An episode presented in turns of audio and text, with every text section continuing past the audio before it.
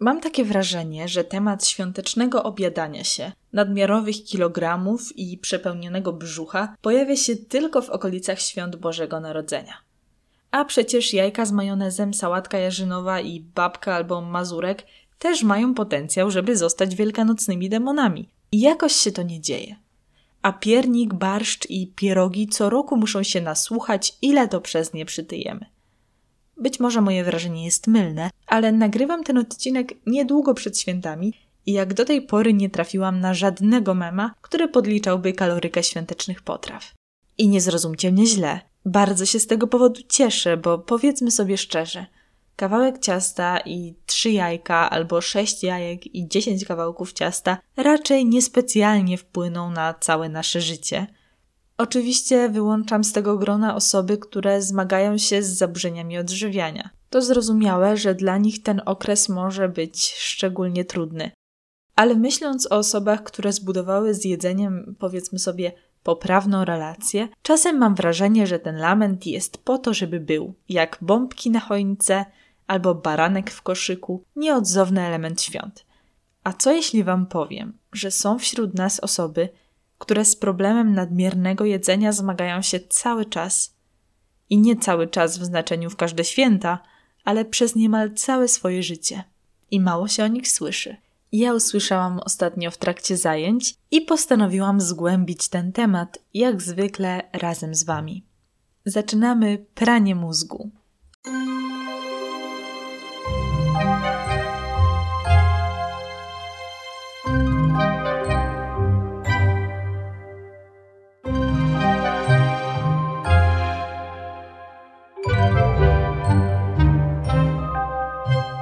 Witajcie w 22 odcinku podcastu Pranie Mózgu. Bardzo mi miło. Po trochę przydługim wstępie rozpoczynamy opowieść o chorobie, syndromie, który w pewnym sensie zmienia życie w nieustanną pogoń za jedzeniem. Jedną z osób cierpiących na tę chorobę uwiecznił na swoim obrazie malarz Juan, coś tam po hiszpańsku, zostawię w opisie. Była to sześcioletnia Eugenia Martinez Vallejo, przebywała na dworze króla Karola II i była brzydko nazywana La Monstrua, czyli potwór. Obraz powstał pod koniec XVII wieku, ale to raczej mało prawdopodobne, by u tej dziewczynki ktokolwiek mógł wtedy zdiagnozować zespół Pradera Williego, bo opisano go trochę później. A Eugenia nie miała z tym nic wspólnego. Jak to w historii medycyny, prawie jednocześnie dwóch naukowców zaobserwowało podobne zjawiska. No i oczywiście nie było wiadomo, któremu z nich przypisać zasługi. Tak więc początkowo nie było jasne, czy pierwszym pacjentem z zespołem Predera Williego był mężczyzna, opisany w 1861 roku przez Hopkinsa, czy też kobieta, a właściwie dziewczynka, której opis stworzył w 1864 roku John Langdon Down. Tak, ten sam, który opisał pacjentów z zespołem Downa i stworzył nazwę idiotyzm mongolski, niestety tutaj też nie popisał się umiejętnością trafnego dobierania słownictwa. Ostatecznie ten spór jakoś tam się rozstrzygnął, bo opis stworzony przez tego pierwszego pana, Hopkinsa, nie spełnia wszystkich współczesnych kryteriów diagnostycznych zespołu Pradera Williego, a więc to ten stworzony przez Downa uważany jest za bardziej szczegółowy, a zatem John Langdon Down uznawany jest za odkrywcę tego syndromu, który wtedy nazywano jeszcze polisarsia. Nie wiem jak to brzmi po polsku, bo nie udało mi się znaleźć nigdzie odpowiednika, ale tak brzmi nazwa angielska. John Langdon Down opisał dziewczynkę, która przebywała w dosłownym tłumaczeniu w azylu dla idiotów w mieście Earlswood. W swoich notatkach na jej temat zapisał błyskotliwie, że jej stan przypomina mu stan świni poddanej kastracji w celu tuczu. Uprzedzałam, że się nie popisał, ale przejdźmy może do istotniejszych fragmentów odnalezionych dokumentów. Było tam na przykład zdjęcie, które zrobił pacjentce o inicjałach EC i będzie w opisie. Widoczne są na nim charakterystyczne rysy twarzy dziewczynki, o których kilka słów powiem nieco później.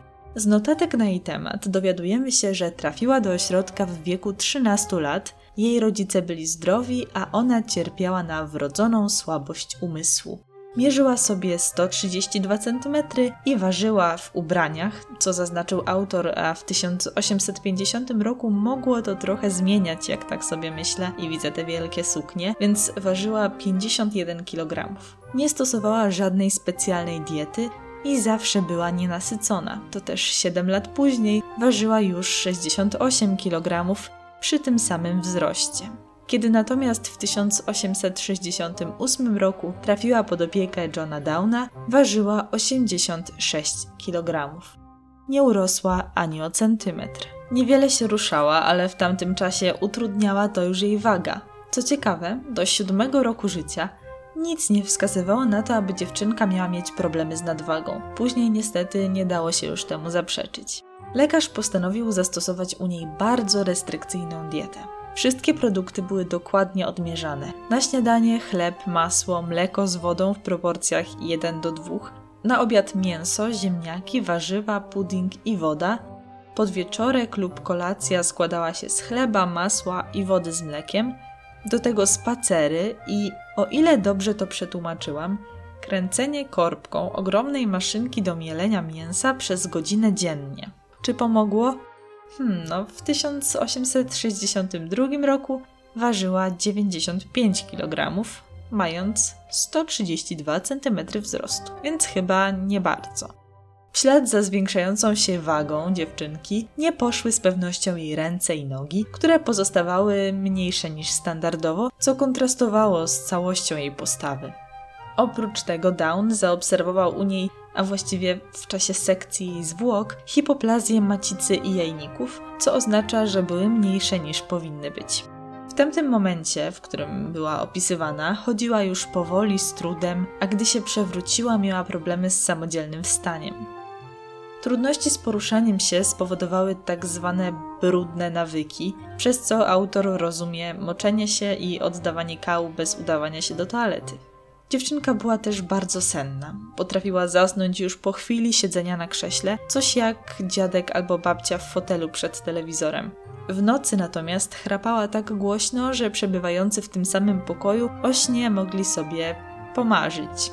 Co chyba najważniejsze, dziewczynka była świadoma swojego stanu i bardzo zmotywowana, żeby go zmienić. Próbowano wielu metod. Podawano jej jodek potasu i ekstrakt z morszczynu, ale ostatecznie najlepsze skutki przyniosła bardzo restrykcyjna dieta oparta na mięsie. Pod stałą kontrolą lekarza dziewczynce udało się schudnąć łącznie prawie 35 kg, ale to był oczywiście bardzo długotrwały proces. Komuś, kto słucha uważnie, może się wydać, że nazwa tego syndromu nijak się ma do tej historii, bo żadnego Pradera Williego w niej nie było. I tu ten ktoś miałby rację, bo współczesna nazwa pochodzi od nazwisk dwóch, a właściwie trzech szwajcarskich lekarzy. Byli to Andrea Prader, Heinrich Willi albo Willy, w zależności od tego, czy sugerujemy się szwajcarskim pochodzeniem, czy współczesnym wymawianiem nazwy tego syndromu, i Alexis Laphart. Nazwisko tego ostatniego jakoś wypadło z nazwy, ale też miał on swój wkład w stworzenie opisu objawów tego syndromu, które ukazały się w jednym z szwajcarskich czasopism medycznych o trudnej i długiej nazwie. Prader i Willy później jeszcze opublikowali trochę bardziej szczegółowy opis i może to dlatego jakoś tak zostało. Poza tym trzy nazwiska w nazwie to już się wydaje trochę za dużo, kto by to zapamiętał. Pierwsze litery nazw określających objawy tego syndromu układają się natomiast w akronim HHHO od słów hipotonia, hipomentia, hipogonadyzm i otyłość. I to też kiedyś była jedna z nazw.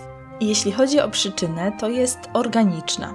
Bynajmniej nie jest to skutek po prostu dużej nadwyżki kalorycznej. Zespół Predera Williego powstaje na skutek delecji, czyli usunięcia fragmentu chromosomu 15 pochodzącego od ojca. Jest to syndrom uznawany za rzadki, a jego diagnoza opiera się na stwierdzeniu zestawu cech, określanych jako główne i dodatkowe, możemy powiedzieć. No i te cechy są punktowane. W zależności od tego, ile dziecko ma lat, musi zdobyć określoną liczbę punktów, aby można było ten syndrom u niego zdiagnozować.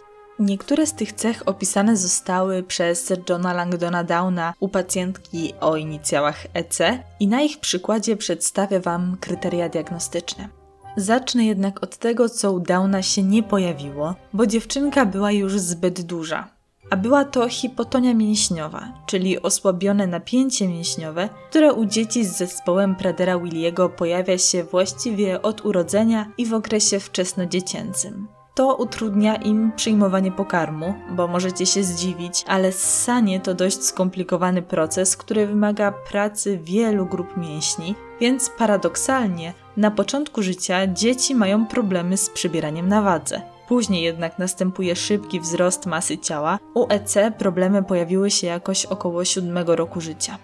Do tego występuje hiperfagia, czyli można powiedzieć wieczne nienasycenie, obsesja na punkcie jedzenia i chęć zdobycia go za wszelką cenę. Pacjentka Downa była w stanie nawet kłamać i kraść, byleby tylko zdobyć coś do jedzenia i nie, nie była w tej kwestii odosobnionym przypadkiem. Powodem jej wiecznie niezaspokojonego apetytu było zaburzone uczucie sytości. Z tego powodu zamykanie lodówek na kłódkę nie jest niczym dziwnym w rodzinach dzieci z zespołem Pradera Williego. O nadwadze u osób z tym syndromem już mówiłam, wystarczająco dużo, przejdźmy więc dalej. Wspominałam o charakterystycznym wyglądzie twarzy dziewczynki. Podobno Ece miała wąskie czoło, świńskie rysy i rozchylone usta. Zgadnijcie, kto tak to opisał. Tak, też nie wiem, co ten Down miał za wyczucie, ale zdecydowanie tak bym nie opisała twarzy dziewczynki. Zresztą zobaczycie sami na zdjęciu.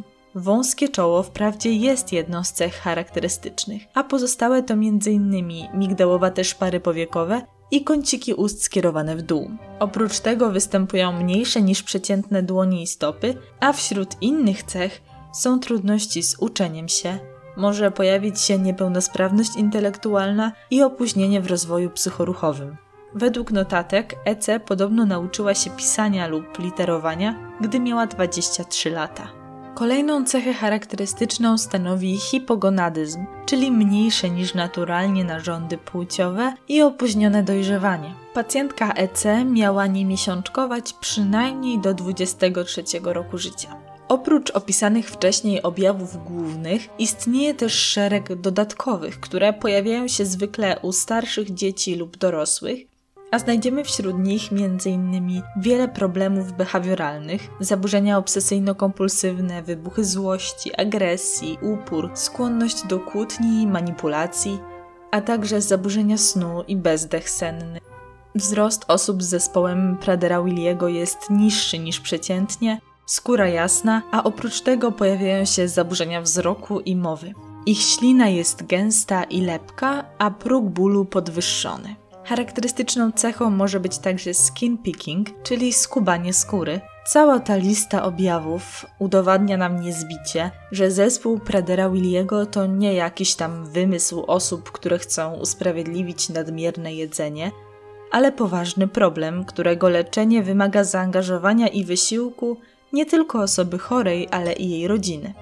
Leczenie w pewnym stopniu zależy oczywiście od indywidualnej sytuacji chorego, ale zwykle wymaga restrykcyjnej diety, ograniczenia dostępu do żywności, rehabilitacji i niekiedy przyjmowania hormonów wzrostu. Mimo wszystko chorzy zazwyczaj żyją krócej niż wynosi średnia, ale co tam jakieś opisy sprzed 100 czy 200 lat i same suche informacje.